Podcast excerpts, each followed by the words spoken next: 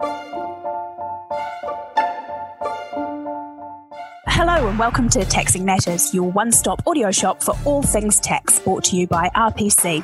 My name is Alice Kemp, and I will be your guide as we explore the sometimes hostile and ever changing landscape that is the world of tax law and tax disputes.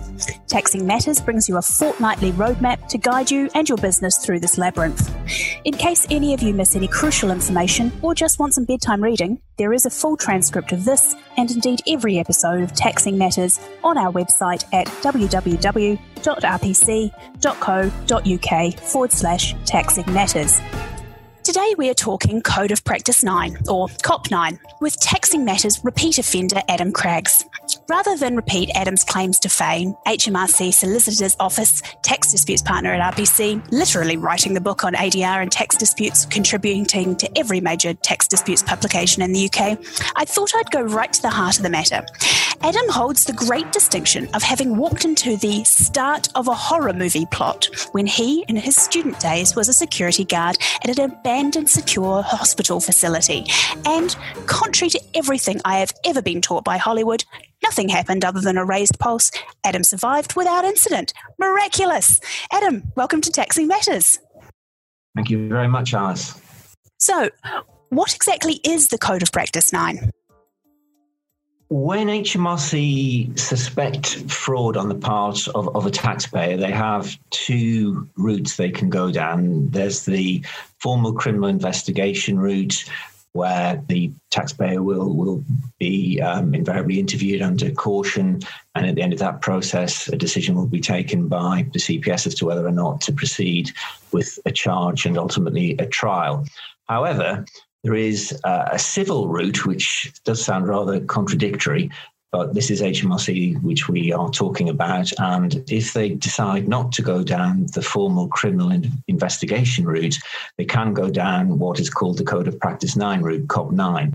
What this means is that they will write a letter to the taxpayer or his or her advisor and offer them the opportunity to participate in what's called the contractual disclosure facility.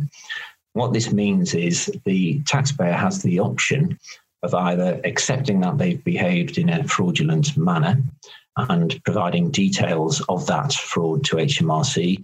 And ultimately, they will then pay any tax which is due together with interest and penalties if they decide not to accept that offer, then HMRC will go away and carry out an investigation, which could be civil or it could go straight to the criminal investigation. And the taxpayer may either participate and cooperate in that investigation, or if, if it is criminal, then obviously they have the right not to participate. So, in what kinds of particularly fraud cases would HMRC consider using this process? Are there any criteria? In practice, if HMRC become aware of or receive information and details of a very serious, substantial criminal tax fraud, and they are satisfied that there is prima facie evidence which would be sufficient to go down the formal criminal investigation route, then that, that normally is the route they would go down, all things being equal. If they feel that the taxpayer has technically behaved in, in a fraudulent manner, but it's not heinous and perhaps they don't have a huge amount of evidence, the sort of evidence which they would require to justify a criminal investigation and ultimately a criminal prosecution, then they may well decide to go down the Code of Practice 9 route. And there are many advantages to, to HMRC in, in doing that. It, it's obviously far less expensive to go down that route rather than a formal criminal investigation. And also, at the end of the process, they will manage to to obtain uh, a sum of, of tax together with interest and penalties for the exchequer. So it, it is a very different route. Although there is fraud, it is a civil procedure route. But that said, the, the, the, it's very serious for the taxpayer because if the taxpayer does accept the CDF, the contractual disclosure facility route, then they do have to admit fraud. Which obviously is a very serious matter for anyone, but especially for any taxpayers who may be regulated, accountants and, and lawyers being the obvious examples. Assuming the taxpayer has made a decision to engage with this process, what are they expected to do? What does it entail from a taxpayer point of view? They'll receive, as I say, the initial letter uh, from from HMRC, and they have 60 days in which to make a decision. And it's a fairly binary decision. You have to either accept that you will go down the CDF route, and as I say, you provide within that 60 day period an outline disclosure. It's a standard form which HMRC provide with their letter. You can't vary that form or, or amend it in any way. And you have to give, uh, as I say, an outline of the fraud, which, although it's an outline, it, it's still nonetheless fairly um, detailed because HMRC do expect to be able to form a view from that as to the, the level of the fraud and so on. If you decide not to go down that route, then you can either formally write to HMRC and inform them of that fact, or you can choose to do nothing. Um, you're not under any obligation to, to formally respond to the letter. And, and if you don't respond to the letter, then HMRC will consider that as, as a rejection and will act accordingly. So, if you elect to engage in this COP9 process with HMRC, what kinds of outcomes can happen from your experience? I should probably mention that the advantage to taxpayers if they have carried out some wrongdoing and acted in a fraudulent manner and decide to accept the offer within the 60 day period, they are expected to cooperate with HMRC fully and disclose any, any sort of wrongdoing or tax loss. And HMRC will not have indicated what that is, so that the taxpayer has to be very honest very open and tell HMRC everything. It may well be that HMRC are aware of one particular issue, but the taxpayer actually has committed two or three things which which would constitute uh, deliberate and fraudulent behaviour. All of it has to be disclosed, so the taxpayer shouldn't try and second guess what does HMRC know. I'll just reveal my hand in relation to that particular aspect. You you are expected to be very frank and honest and, and disclose everything to HMRC. If you do that, then the quid pro quo that HMRC will not prosecute you criminally, which is obviously a huge advantage to the taxpayer. So, whilst it will cost the taxpayer financially, and obviously there's there's also the reputational damage in, in having to admit fraudulent behaviour, the advantage is that they will not face a criminal prosecution. So that's that's a very very big plus for the taxpayer. But as I say, the, the advantage for HMRC is they get a large sum of money at the end of the process, and it's a lot cheaper for them than, than conducting a formal criminal investigation. And when you've made this arrangement to disclose all of this, is there a limited amount of time in which payment can be made? Is that something that needs to be taken into account in engaging with the process? Or is there an, an avenue for negotiation? HMRC will invariably ask for a payment on account during that process. So uh, it, it, can go on for a very long period of time. It, it obviously depends on, on the facts and circumstances of, of, the case. Some some COP9s can be concluded relatively quickly. Uh, the, the, sort of complex COP9s which we deal with at, at RPC are not straightforward. And although you will give an, an outline of the, the, disclosure within that 60 day period, you would normally work with the client's accountants to prepare a very detailed full disclosure report, which would include everything. And in that would be numbers so that you would calculate how much tax is accepted that the HMRC have not received, which they should have. Um, and you would then have a discussion with the revenue about penalties. But before the process is concluded, HMRC will ask for a payment on account. And if a payment on account is made by the taxpayer, that goes towards establishing that the taxpayer has cooperated fully with HMRC during the process, which in turn is very relevant when it comes to the issue of penalties at the end of the process one of the final things you deal with once you've uh, agreed with HMRC the, the amount, the quantum of tax that's been lost and is owed. Uh, interest is, is, is automatic, so there's no discussion about interest, but then you have a discussion about penalties. And hopefully, you can persuade HMRC that the client has cooperated fully and therefore should, they should have the, the minimum penalty imposed upon them. But that said, it, there will be a penalty because by definition, there's been deliberate conduct which means although HMRC have a discretion depending upon whether the action was concealed or not concealed and, and, and so on and so forth, you can't get away from the fact there's been deliberate conduct. So there would be a penalty imposed at the end. So, towards the, the end of the process, you do have to sign uh, a formal disclosure certificate, which will confirm that you have disclosed everything to HMRC. And that's an incredibly important document because if you haven't disclosed everything to HMRC, then quite clearly, as I've mentioned, you may face a criminal investigation, and that form, that document will be false, and HMRC would be entitled to use that. Also, as part of the sort of sweep up at the end, there are a number of other certificates which you will be expected to sign one is a statement of your worldwide assets and liabilities. So you have to disclose everything, uh, whether you're a beneficiary in a trust, interest in a company, etc. And also provide a certificate of disclosure in relation to all bank accounts and all credit card and debit cards.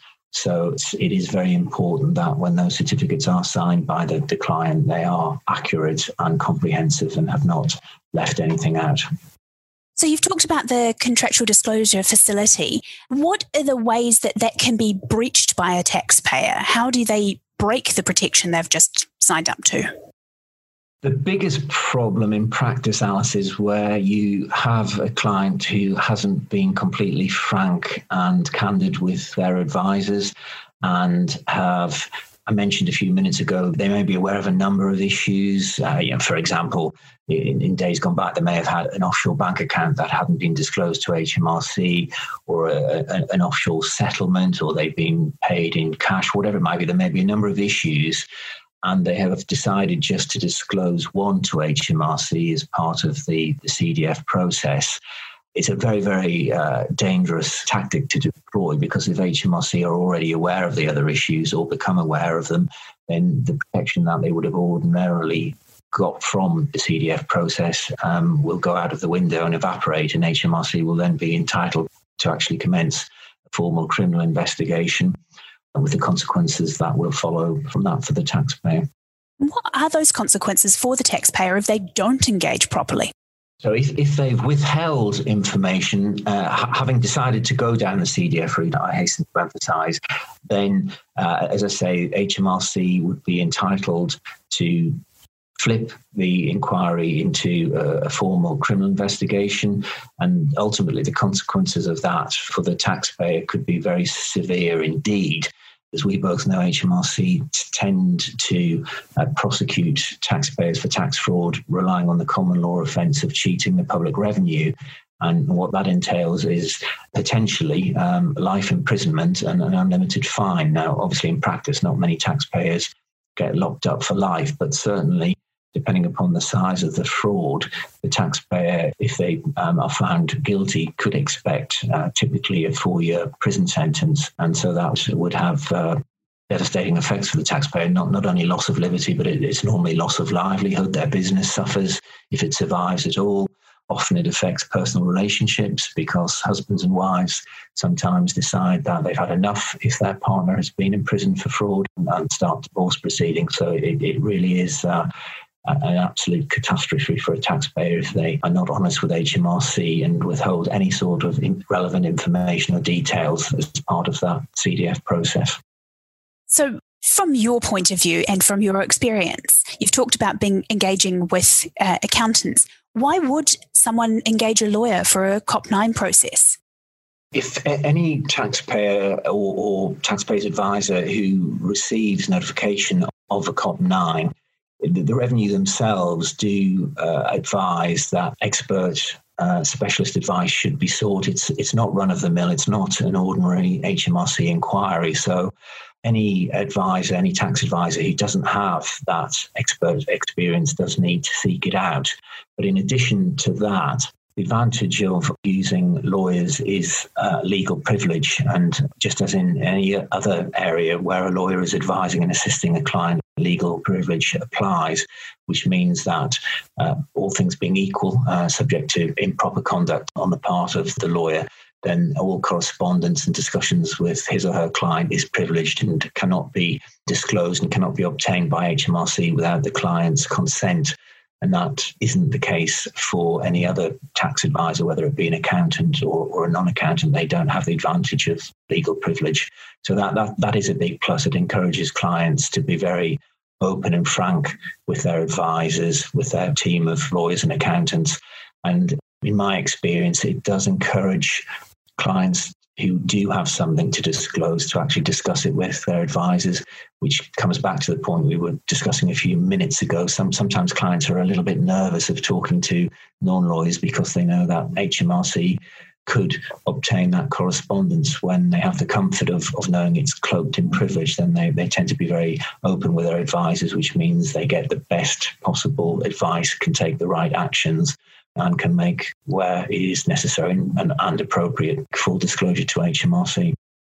So, what are your top tips for the Code of Practice 9 well, the first and perhaps the most important decision for the client to make is to decide whether or not they are aware of any conduct which uh, would necessitate making that disclosure to HMRC as part of the CDF process. And as I mentioned at the beginning of the podcast, there's just two decisions to be made. It's either, yes, I think there is something I need to disclose to HMRC, therefore I accept the offer of the CDF, or there isn't. You know, often I have clients in front of me and they say, well, I genuinely, Adam, I cannot I've racked my brains and I cannot think of anything I've done which would have led HMRC to offer me Code of Practice 9. Uh, and, and in those circumstances, you can't advise a client to accept that they've behaved fraudulently when they're not aware they have. They can't supply any details of any such conduct. And also, it would be very difficult for practice to, to fill out the outline disclosure form because you can't actually give them details of the fraud because you're not aware of it. So that is the really important question that has to be answered right at the outset. And of course, that will then determine what follows, whether it'll be a case of HMRC just going off and carrying out their inquiry on their own, or whether you will actually be engaged in the process and helping them and saying, yes, I've done this and shouldn't have. Uh, these are the circumstances, these are the reasons, etc., etc. So that is massively important. And then the second issue, which I stress to clients, is if they have decided to go down the CDF route, then you must disclose everything and cooperate with HMRC. You cannot try to be clever and hold something back because you might get away with it, but if you don't get away with it, then there will be very serious consequences for you indeed. So, other than those two things you've just talked about, are there any other major errors that you see taxpayers make when they're contemplating or going into this procedure?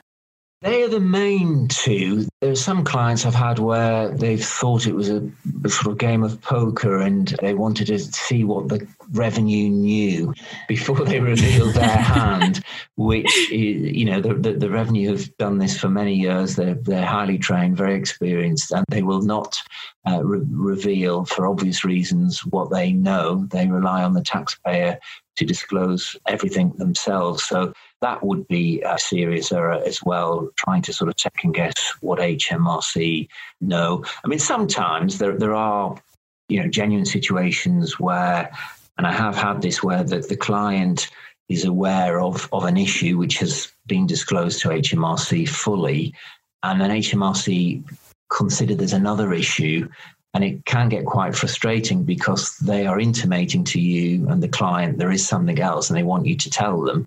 And then you're discussing in private with the client and saying, well, look, the revenue clearly think there's something else. There must be, you know, what what is it? What might be of concern to them? And sometimes it transpires the revenue just mistaken, have got the wrong end of, of the stick. Um, I, I had one case not too long ago where they finally started to give us a, a clue, a hint. It's, it's, almost, it's, almost, like a board game. Um, and they mentioned expensive German cars. And then ultimately they gave us the brand Mercedes Benz.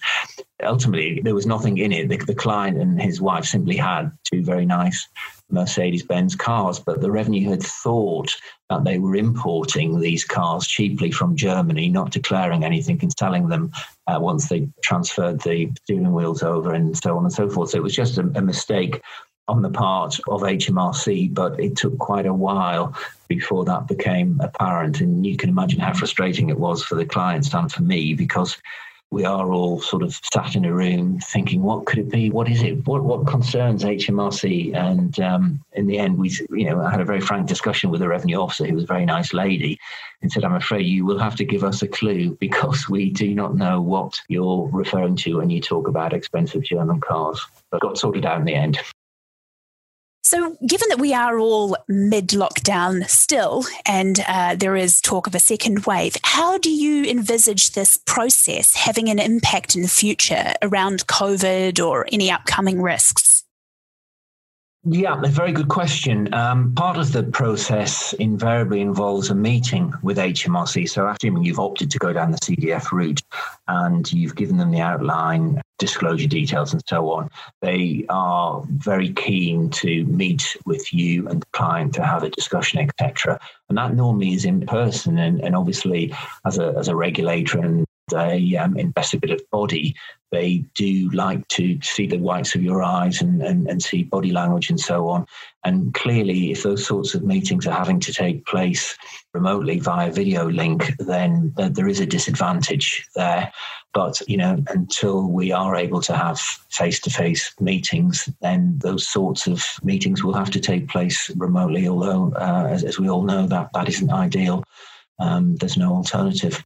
And I think also, given the, the, the furlough scheme, and, and HMRC have already arrested um, someone for furlough fraud, I suspect that that may lead to quite a lot of COP9s. There'll be some instances, obviously, in the extreme cases where the individuals who have participated in furlough fraud will be prosecuted and, and ultimately stand trial.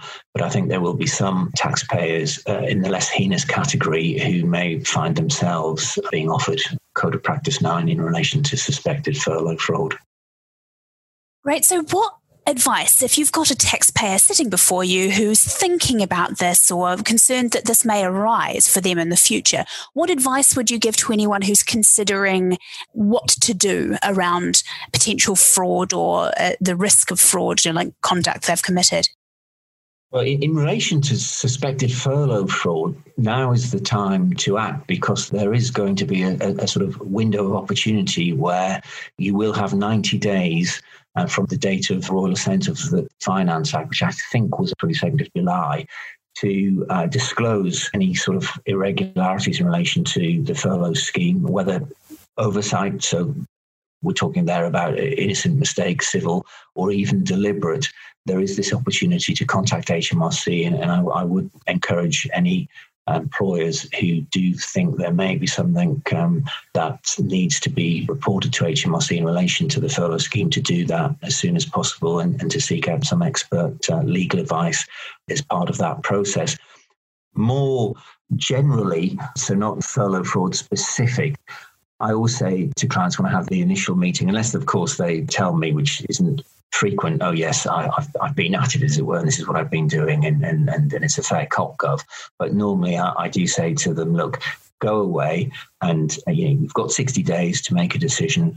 So go away, think about it very carefully, rack your brains. It's not easy because, you know, speaking personally, I can't remember what I was doing sort of 10 days ago, and, and often with COP nines, uh, the revenue can go back 20 years because you're talking about deliberate conduct here. So that's a long period of time, and it's very difficult for people, especially business people, to remember what they've done from day one when they commence their, their business activities. So go away, um, you know, have a glass of wine or whatever works for you when you want to concentrate and think, and then come back to me. And if there is anything which you do need to disclose to HMRC, then clearly the best route to go down would be the CDF route.